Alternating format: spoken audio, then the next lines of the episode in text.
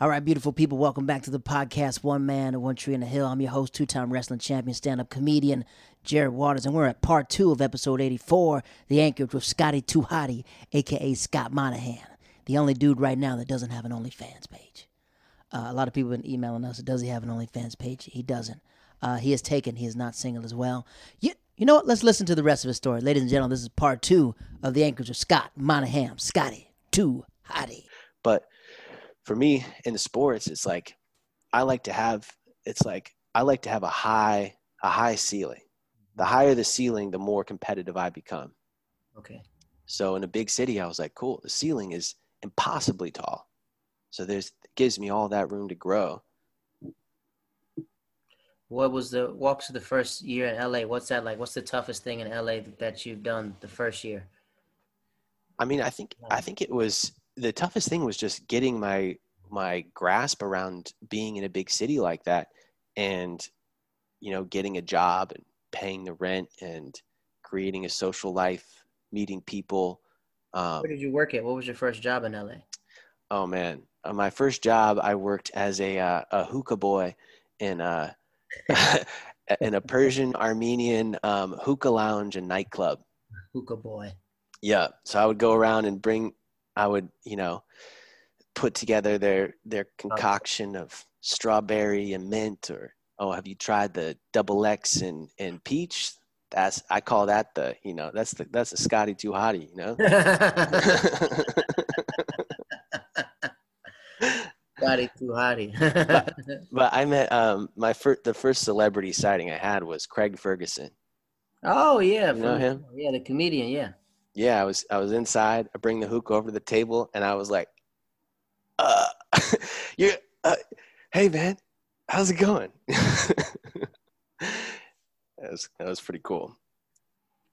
So as you're working in this, the hookah shop, mm-hmm. how do you develop your schedule? Like these are the days I'm gonna go audition. Like what is that like? Do you get an agent? Do you do anything else? What's how do you get into the business business? Yeah, well, for, for the first, I mean, what everybody teaches you is get into town, you know, get a day job set up. Um, you got to get your headshots. Uh, um, you know, take an acting class somewhere and like start doing student films. So I just started getting on a website and going out to auditions and, you know, eventually booked a couple of things here and there, put together a reel, and then, um, you know, started reaching out to agents. And like for my first couple years in LA, because um, I moved out here in 2011 and it's 2020, so it's almost nine years. It's about nine years. Mm-hmm. Um, I was really on that track of like, all right, I've got to book a national commercial. I've got to get a guest star on a show so that I can get a co-star on a show that I can, you know, then get a recurring role, like this kind of like path that everyone, you know, lays out for you. And um, I was just auditioning all the time. I was going to three or four auditions, commercial auditions a week driving all over town and it started to really weigh on me that i was like i'm not making anything. I'm not creating anything. I'm going into these these rooms where you know there's 40 dudes that look exactly like me because they're casting my type. Mm. and it's like my the artist in me was feeling hungry. And i think a lot of actors you see in those moments that you have a one minute audition that is the only time you're getting to act in your whole week maybe. And that wasn't enough for me. Wow. So when you start producing your own content do you realize that you're a writer or did you not know that you're a writer? Like what are you saying producing your own content? Walk us through that. Well I, I had when i first moved out here i had a group of friends that all um, there was like 12 of this like group of friends that all came from boston university and they all studied film. And they were all making their own work. They were calling them the saturdays. And they all worked at different film companies and stuff like that. But on Saturday, they would get together and they would make their own work. Um, and I was a huge fan of, and we, that was kind of my first group of friends. And I was a huge fan of their work and comedy was a, something that I was starting to find that I really liked to do. Um, and they gave me an opportunity to be in one.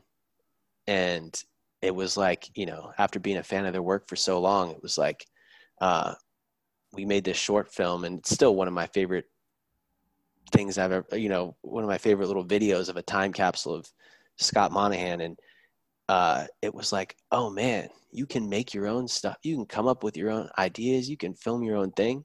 Um, and then I went on to finding other people that were making their own stuff and ended up falling into a, a theater company that was um, in a warehouse space in the arts district of downtown LA that were creating and writing and, you know, collaboratively directing and building their own sets and costumes. And you kind of just took on any role that, um, that was needed in that time. And it started to say like, oh, you're not just an actor. You're not just a funny face or a co-star. You're an artist. You can you can use all these things that you know how to do. You know how to deal with people, you know how to manage people, you know how to lead. You also have a taste for what a set should look like. You can build stuff. And it was in that same group of women that I was talking about when I called out for that, that they were all working in that kind of in that in that company. Um, and and and working alongside women in a creative way of like what what do we want to create? What do we want to say? And creating specifically new work that we were writing that for me the first time was like oh we can write stuff that's relevant to who i am now not just trying to find relevancy in shakespeare trying to find relevancy in um, you know like tom stoppard or something like how does this relate to the moment we were able to make stuff for what we were going through currently when you get inside this company do you feel like you're back on side of sports team again you're like i got a role i'm fitting everything else i'm back to fitting. Oh yeah. Yeah. So what what's your favorite genre? Um, of like just in in general. Like when you're as an artist, as you create, like what do you like creating more? Dramas or? Yeah, I think. Or what? I think. I think I love. I've always like had a, a huge love for for comedy, um, but the some of my favorite comedic moments in movies or even stage plays or television or whatever is those those moments of comedy that come out of true dramatic moments or scenarios you know the the moments you maybe not well like um have you ever seen skeleton twins i have not it's a movie um i can't even remember the, the actors names but they're two top top hitters on uh snl and they're brothers and sisters um oh, is it uh kristen wiig and um yeah yeah and yes, what's his name and, yeah uh, uh, oh buddy. And, and, and bill hader Yes, I have seen. Yeah. It. Oh, I I've seen that movie. You know what I'm saying? yeah. You have like you have like comedians at the top of their class, but the the movie and the is is dark and it's emotional. But in those moments of like true when you see that raw human emotion, there there's some funny stuff that comes up. Mm-hmm. Um, so I think that for me in in the dramatic work, or whether it's even like dark material or like whether there's violence involved, there's always there's always a, a, through line of, and I think comedy is humanity. It's sometimes how we relate, how we process. What we're going through. So, yeah, I like I like diving into the darker sides of the human experience and human emotion, and it you know to also to look at myself and say like this isn't who I am, but there are these parts of me that I can explore these like shadow sides of myself, whether it be violence and aggression, whether it be um, you know whatever those are you can kind of use your art to to bring those out and make a comment on them do you write that perspective like do you when you go to that dark place do you feel like as an actor do you like do the meisner type of acting where you get inside the role and you're stuck inside the darkness or you have no problem getting out of it um i have like a pretty good ability to be able to see both at the same time mm-hmm. um a lot of the work that um the the company that i became a part of and this, this other company, Ceaseless fund that I worked with for a while, we would um, devise work. So you kind of create a skeleton of what a character is, and then you start through rehearsal experiences, uh, slowly becoming that and figuring out who that person is. Um, however, the you start to as you start to inhabit this other person more and more. Sometimes I find that the separation is hard.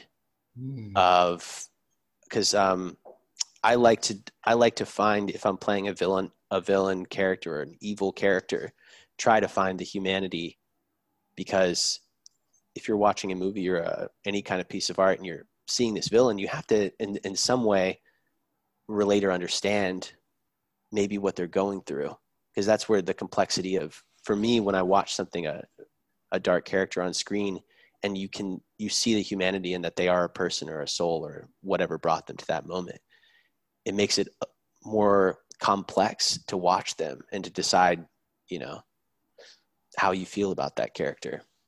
But um, notice as it's been as in recently where dark characters have been have been more they have more background and more depth. Have you noticed that for the past like ten years? Like every mm. bad character is someone that everyone loves.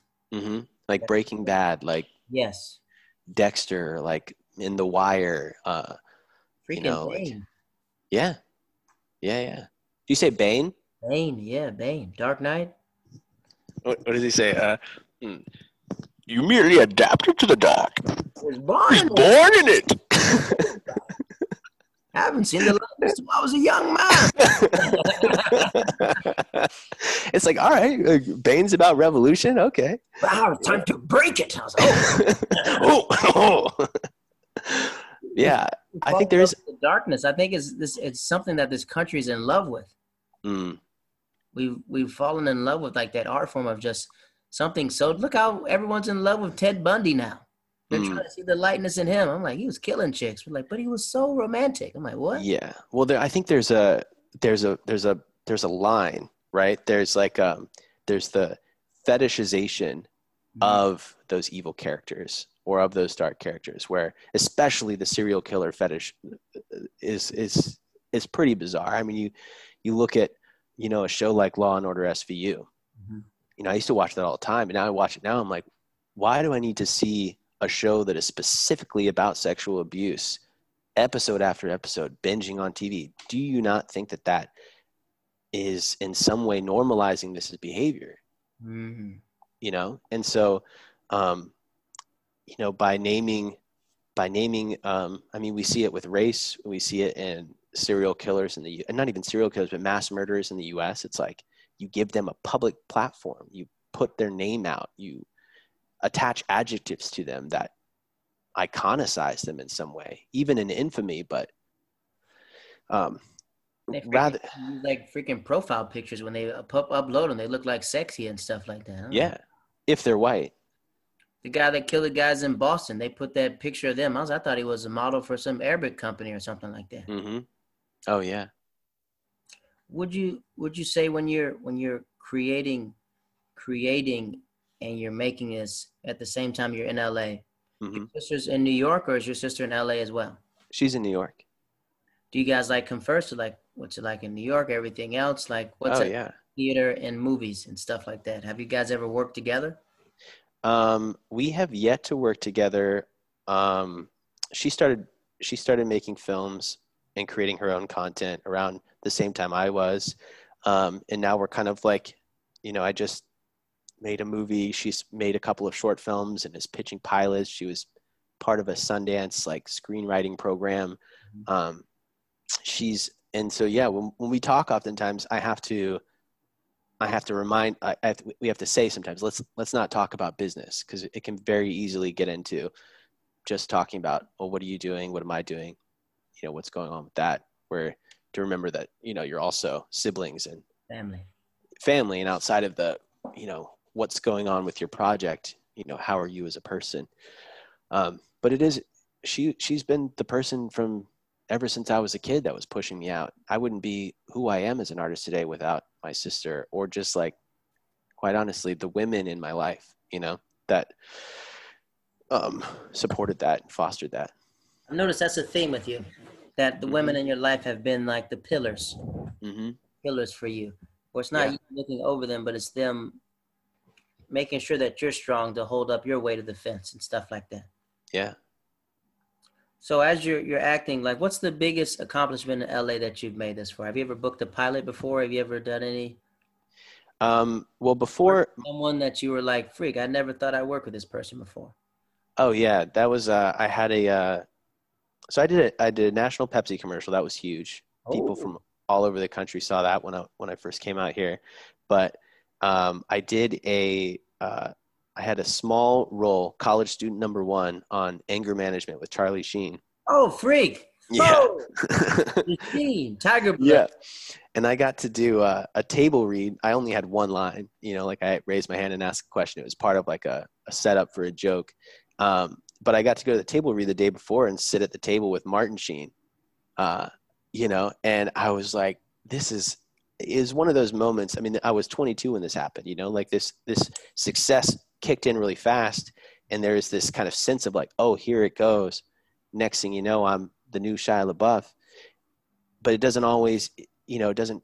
It's so uh, ephemeral and like what what thing leads you to anything else doesn't mean anything, you know. So there was this moment of like, oh, I've made it now from co-star to guest star to, to TV, you know, and uh, then there was a, a period of lull of like, oh, nothing else is happening. But um, just recently, I just directed uh, my first feature film that um, me and my friend worked on together for about a year.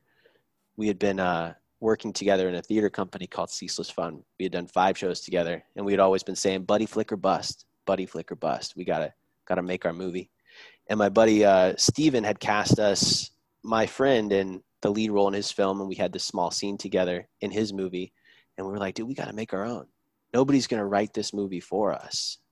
What are the chances you and I are gonna both audition for?"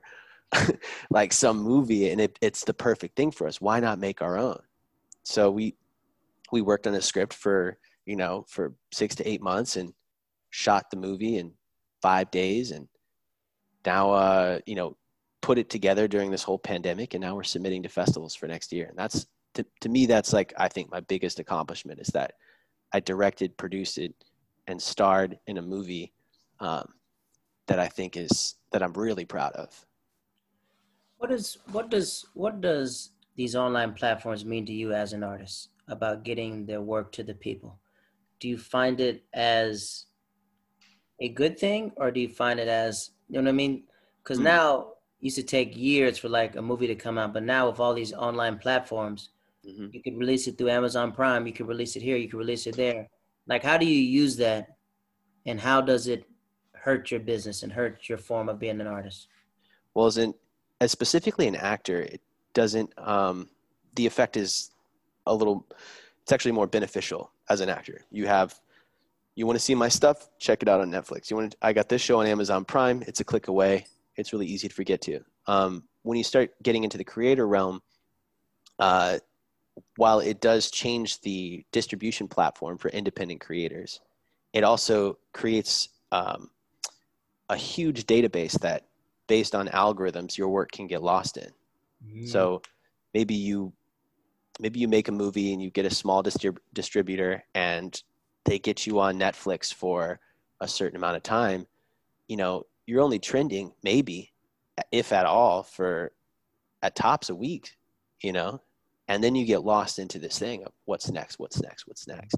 Um, so I think I think it's a really powerful tool. I think there's a lot of money they're able to to buy a lot of content. Um, but I think as an artist for myself, and now as a creator that is, you know, essentially holding on to a small business, this film, I have to think what's best for me financially outside of just exposure.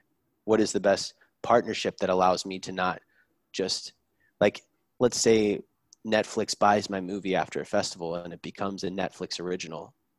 Netflix might own my movie for the rest of eternity. Mm. You know, what if you know is that the best decision for me that's something i think we all as artists have to think about is like what does this contract mean? How what am i worth? Intellectual property. Yeah. Because our ideas are unique you know? Your your point of view your opinion. Yeah. There's like you know there's comedians that yeah that's right i was about to say there's comics that have sold their sets. And I've been approached like jokes that I've written that people want to buy and stuff like that. And I was like, eh, these are like my babies. These are my kids. Mm-hmm. Like, would you part? Would you put this joke on this, but you can't use it here, or you can't do it there? And I'm just like, ugh. Mm. Yeah. Ugh. Start getting locked up into that those adult decisions of what is thinking about your career as a whole, but also as your heart as an artist. Like that. Mm. At a certain point, you. I mean, you see it with people that get disillusioned by or disheartened by the business aspect of it. But I think something that I've always um, been really clear on is that every artist needs to understand the business.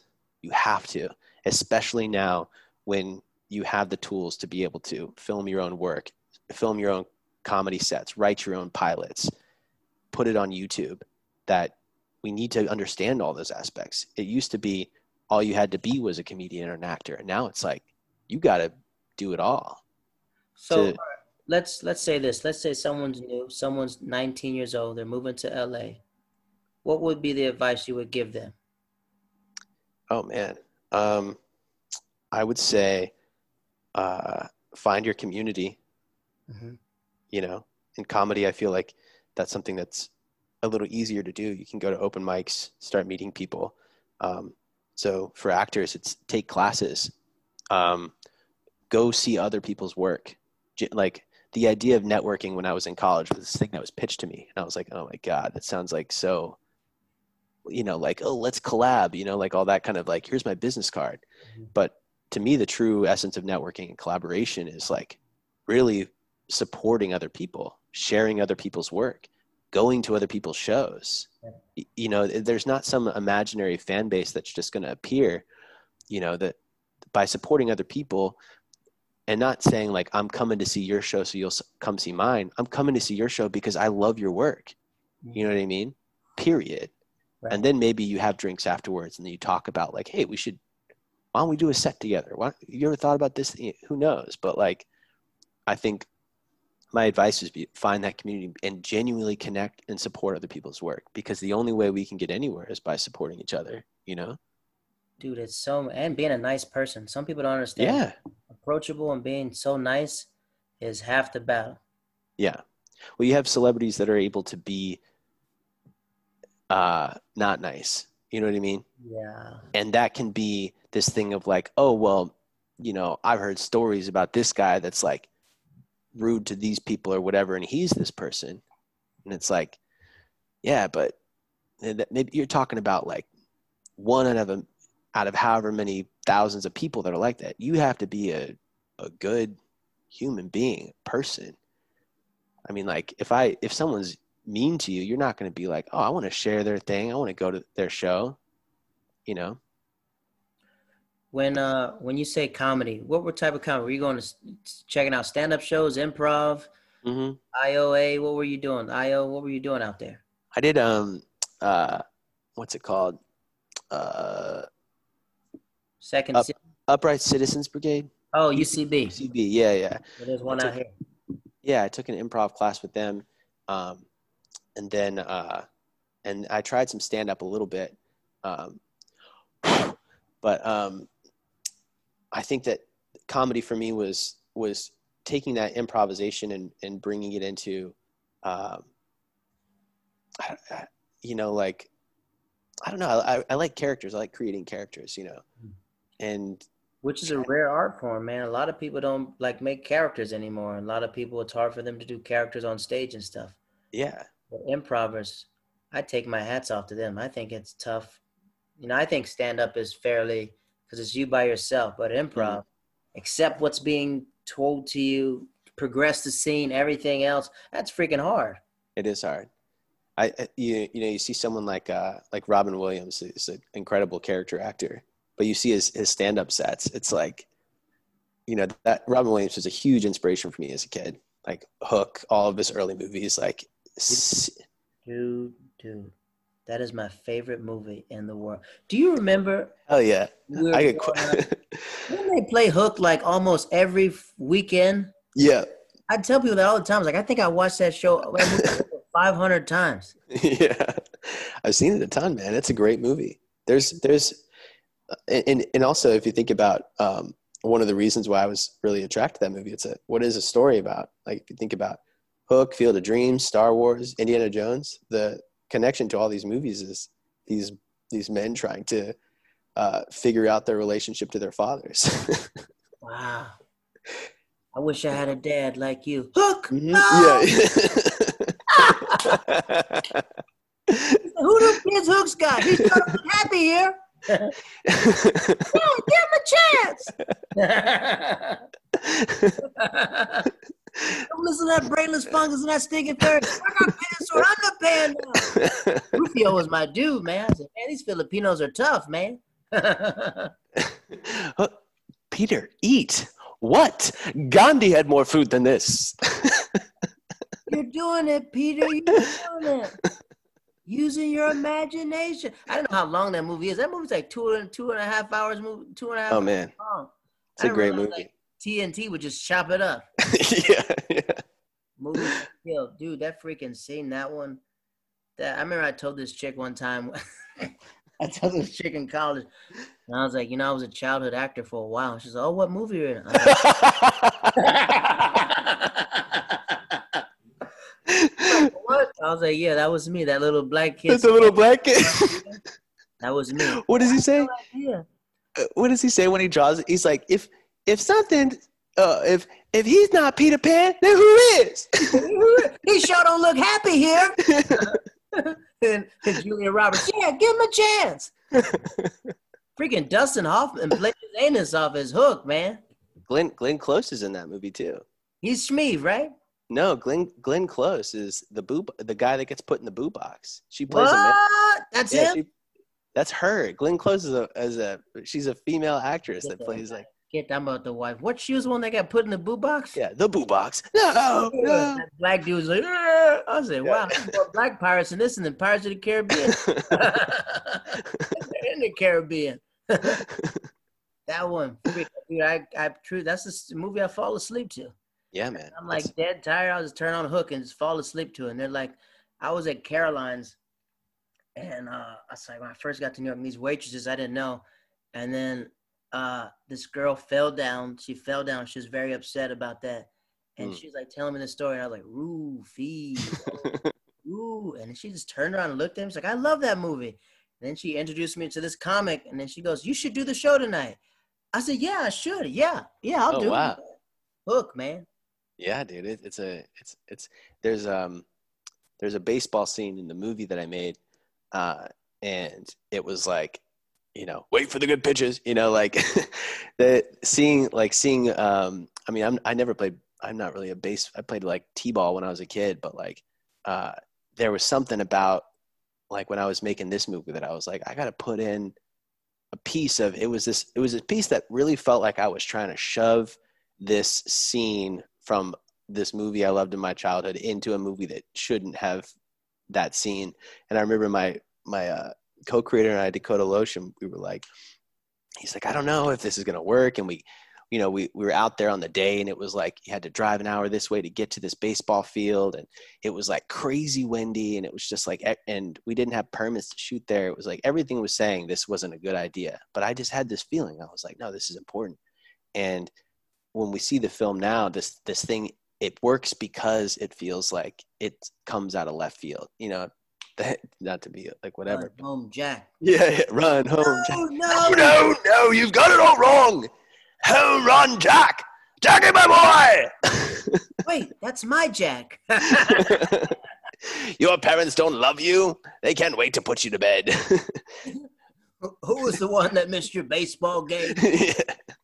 me, me, me, my, my, my, now, now, now. He tried to kill himself in that movie. Don't try to stop me. Steve. Don't you dare try to stop me. Don't you try to stop me, Smee. Try to stop me. Don't you dare try to stop me, Smee. Why aren't you trying to stop me? Uh, oh man, I could I could hook all day, man. Toodles. He's like, he lost his mom. Yeah, he lost some good. He sure did. oh man. You know, my, my mom and uh, my sister and I used to have like a road trip game where we would uh, we would play a game where you had to go around in turns and do a quote from a movie. So it'd be like, "Let's play Hook," and everyone would go around and someone would be like, "Never bugs, little ones," you know, or something like that. And then until and then till whoever was left, you two people like back and forth, you know. Uh, paramecium brain. Skunkhead with too much mousse. What is your favorite Robin Williams movie? Oh man, I mean, I mean, we're talking about it, dude. Hook Hook? is, yeah, it's Hook. I mean, it- it- it- Birdcage. There's so many. There's so many good ones. Of, um, you know, there's a there's a if, in the documentary "Come Inside My Mind." Mm-hmm. It was it's really cool to see who he was on set during one hour photo. You know, he's playing this, and this is something that when I, I think about a lot when I'm playing these characters too, is that like evil characters can be funny. Evil yeah. characters can have humanity. That that's actually what makes them scarier is that they could be you or me. And so to see Robin Williams like, you know, punt like making jokes in between with the, the, the cast and the crew and then finding this like lightness in that character that is so dark and evil that you you know um, I don't know. I mean, I, that that guy was such an incredible performer. Freaking Patch Adams, Bicentennial mm-hmm. Man. Bicentennial Man, like. Yeah. Yeah. I tried to fall in love with a robot after that movie. yeah, and how'd that work out for you? uh, you know, well, it seems like there was a movie called Her or something where someone falls in love with like a robot. With AI, yeah. AI, yeah. So, all right. So we're in LA. We're thriving and surviving. We're we're making our own movies and stuff like that. You say you haven't spoken to your father in two years. What what happened with those two years? Why did you stop speaking to him? Why why does that happen? Well, there was there was like a a culmination of things. Like when we when I went to college, I kind of had this um you know this feeling and perception of him, and then we uh I went back as you do when your parents still live in Japan. I went back and I I spent a I spent a weekend or a night with him at um at Camp Tama. You know that like place, and I'm and um who was there? It was Coach Kitts and my dad, and I think Coach Pujol was there. They were having like a men's like retreat or something like that, and um, I'll, I'll never forget. Um, like my dad, we were at, sitting around a fire, and I'm 18 now. You know, like hanging out with them, and my dad had went away for a second. And Coach Kitts was like, you know, you gotta, your dad loves you you know, and kind of gave me that talk of, um, and so that there was a period of time in that in that in that window from that moment of that the first time I was like seeing my my father as a man and also seeing some of these similarities in who I was and him, and um, where we kind of retained a, a coming together relationship. But over the years, there was this discord with how, things he would say to my sister, or ways in which he treated my mom, or um, you know, uh, just these things of who he was. And I was at a point in my life where I was like choosing as an adult who was in my life. You know, if I have a friend that is a bad influence on me and is, uh, you know, causing me a lot of issues, that person doesn't need to be in my life. And I'm an adult, I can choose that. And so there was a point in him, and I's relationship where I just decided that um, I had tried, I had tried to have it in my life in many many ways, and that I needed to uh, take some time to block from all channels, disconnect, and and not communicate. And I would I I would be lying if I said that I don't think about it often of reaching out, calling, and talking, but this is one of those things where it's like in order to really repair that relationship we need to have whether he's capable of this or not like a sit down in person and talk about with all the things taken away of like this is this is what happened. This is how i feel about you. These are these things. And and face each other with those truths and without doing that i can't i can't maintain a relationship that is platonic of just niceties and hey how are yous? What's stopping you from doing that? I don't know. I've i had a I got in a, car, a pretty serious car accident um, like a year ago, and the tow me and the tow truck driver were like driving for a while, and it was so bizarre, man. Like I, I don't even know how he, he got into talking about his son or something like that, and then asked me about my dad, and then the next the rest of the ride was about you know him as a father, the mistakes he's made to his son. You know, you don't want to you don't want him to pass away with you know all this on your plate and all that kind of stuff and really felt like whoa where is this coming from? Like the universe is like sending this uh, tow truck driver to, to tell me to talk to my father you know? I mean that's how the universe works but um, i think i'm waiting for the right time well what, what does your mother want you to do um, well you know she's she is um, she knows like my feelings on on that, and um, I don't know. I, I guess it's not something that we really talk about so much. um, a long time. Ten years is a long time, man. You said Mhm. 18 well, I no, we him and I have um, him and I have like it was a, like two years ago that I like Oh. kind of like stopped stopped communicating with them altogether. So Did you find it ironic that the people that were like father figures to you, advising you, like, what did it feel when Coach Kidd said that to you?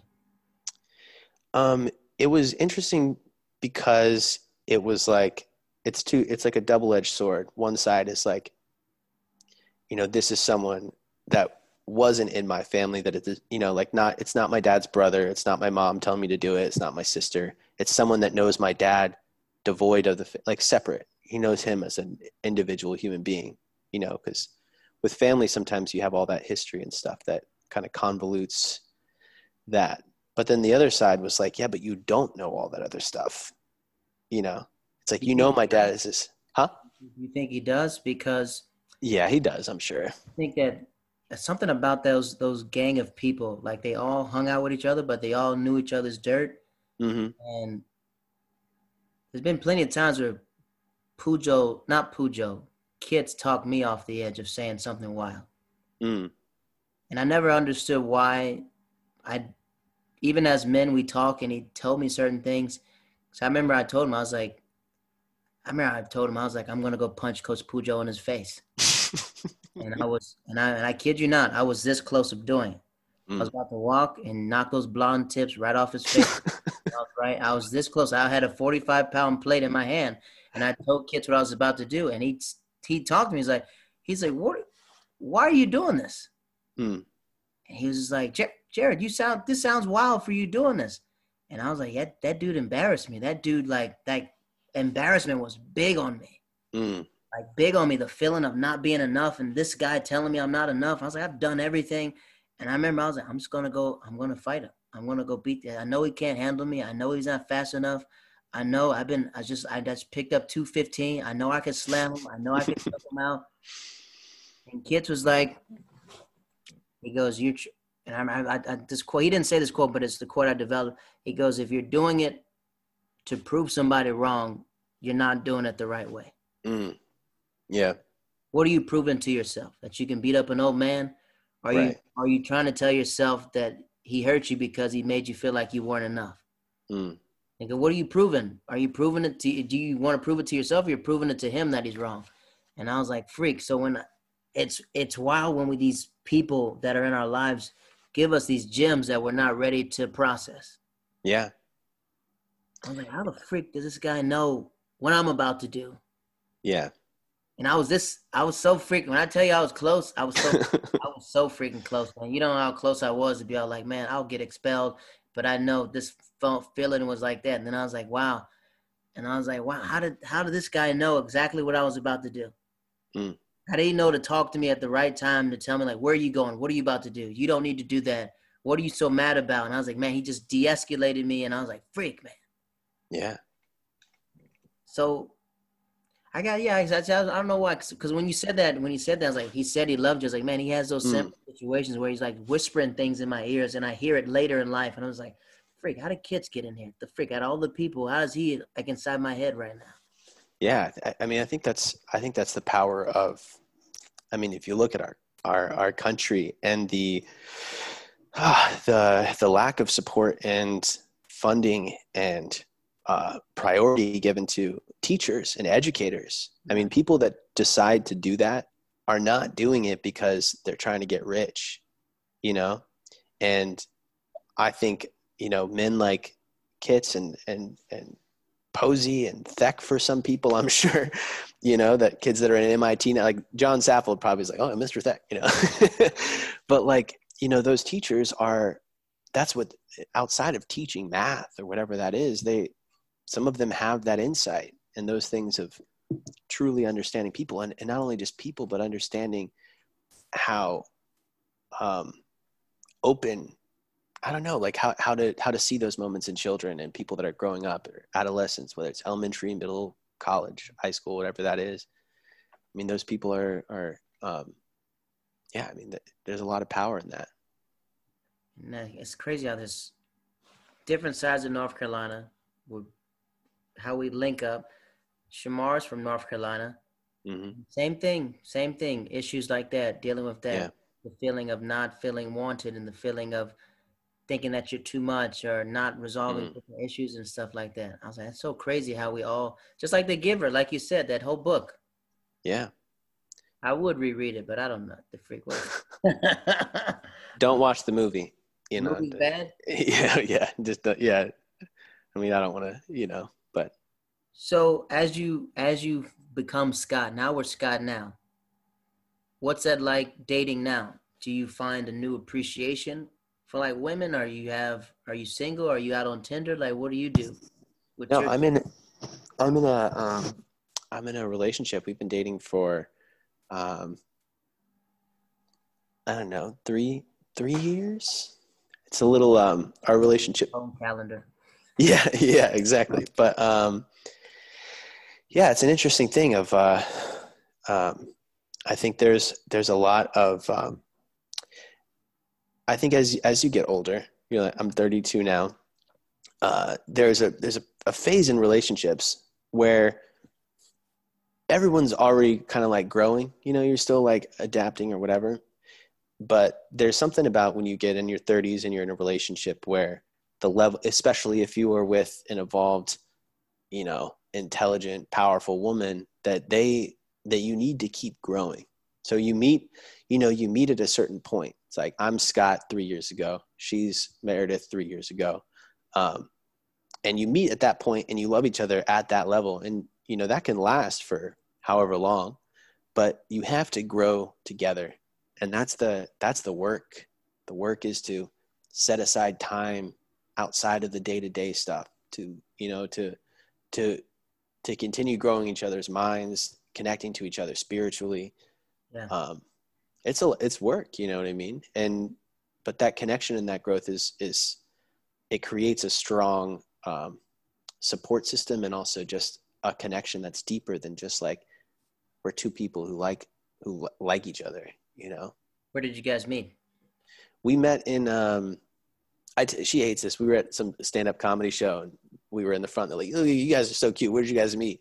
And i was like craigslist.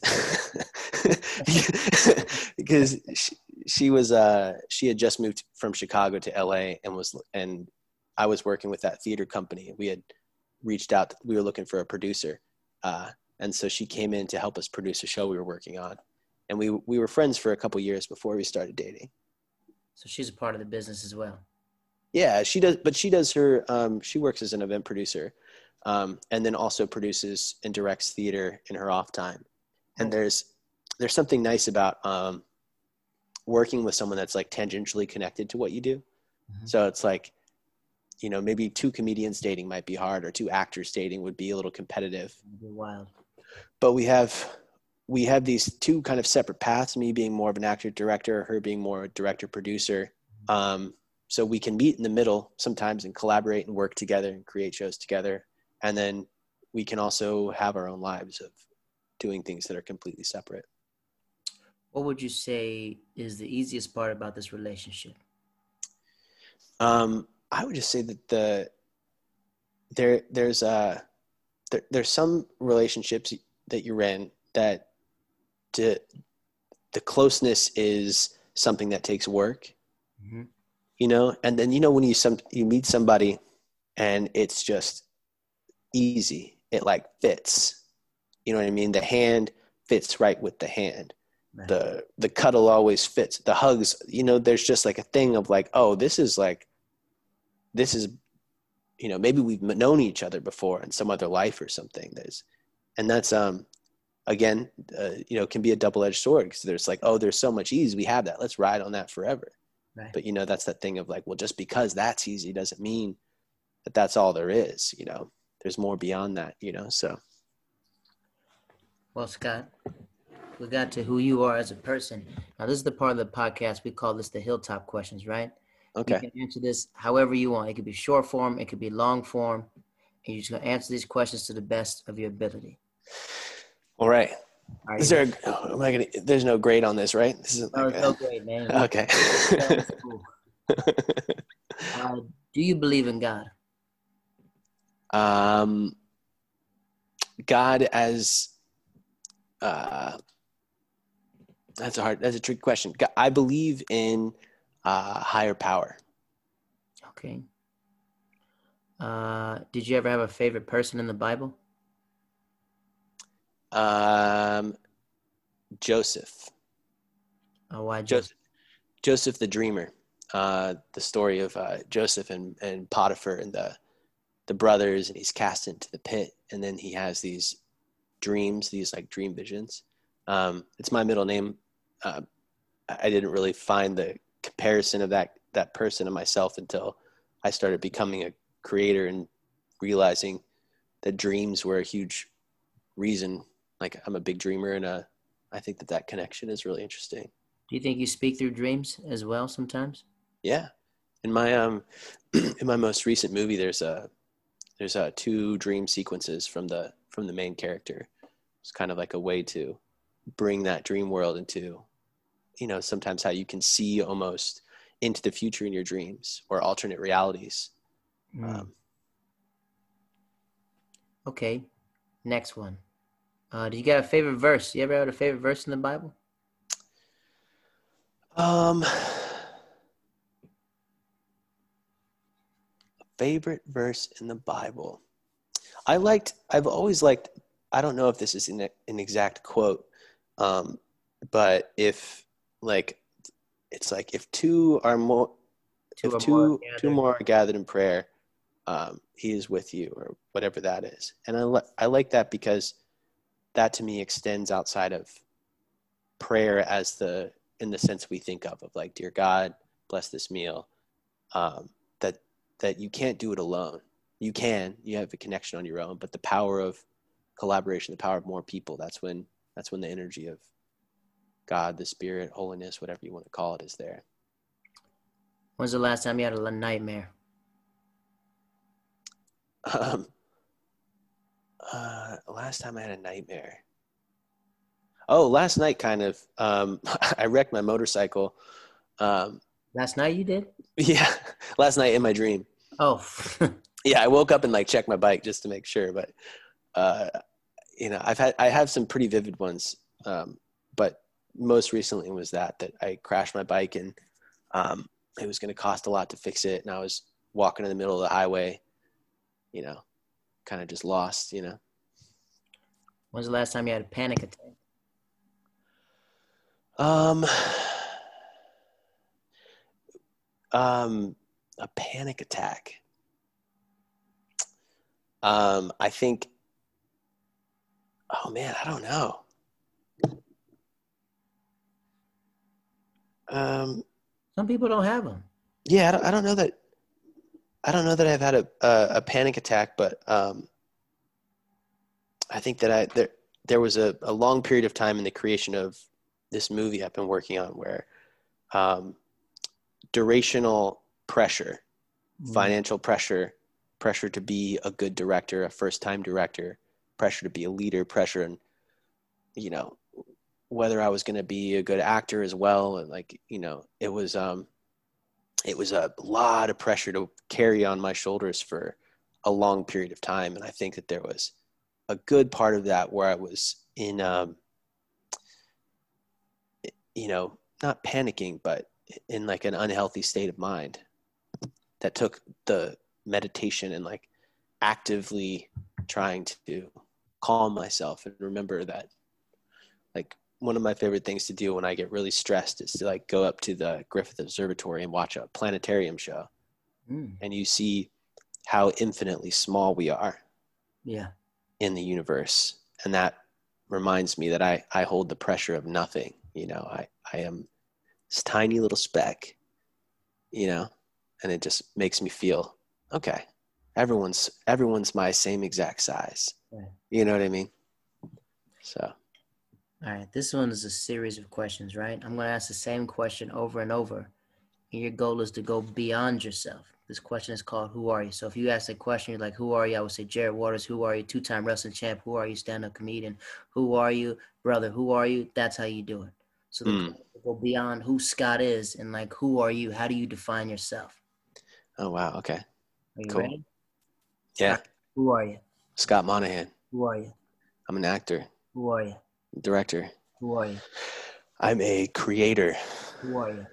Uh, I'm a lover. Who are you? I'm a friend. Who are you?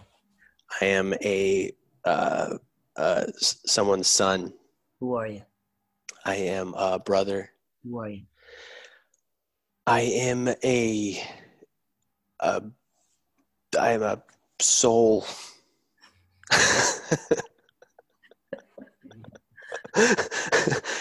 I'm a collection of molecules. And you- it doesn't have to be. And when we do this later, like ten years from now, your Mhm.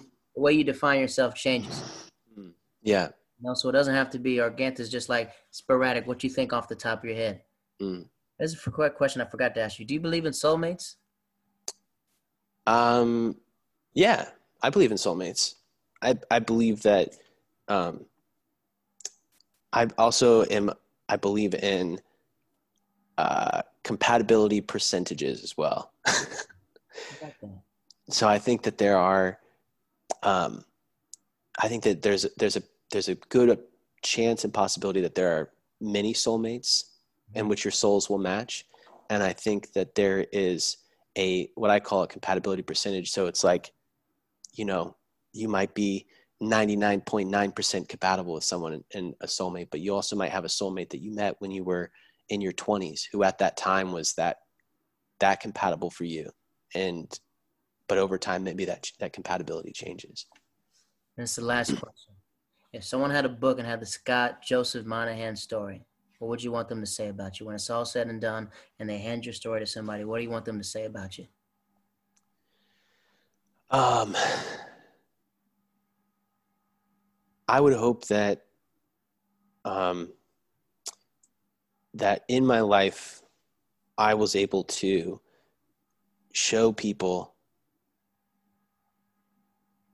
how much I loved them and that I that I took the time to tell them that I really saw them. Hmm. I think that sometimes the surface level, hey, how are you? Is what are you up to? Let's get a drink. You see that sports game, um, but those getting into those those harder conversations, like this one we're having now, which is like probably one of the hardest, like an emotional level I've talked to somebody in a while. Um, that I would hope that people, um, that I that I gave enough of that to people in my life. And I and I appreciate you for doing this, man, because a lot of people I think that we all learn from each other. Hmm, for sure. learn from each other and we learn from life experiences. And if someone's experienced this life before us and walked enough steps, you can at least see the steps and be like, oh, wow, he already walked those steps. So maybe I should go this way, or maybe I should try to tread lightly, or maybe I should just jump right into this water because he jumped in. And that gives me confidence for me to jump in, you know? Mm. Well, ladies and gentlemen, this is the podcast. This is the podcast One Man, One Tree and Hill. Scott, how can we find you? How can the people find you and find your artwork and everything else? How can we find you?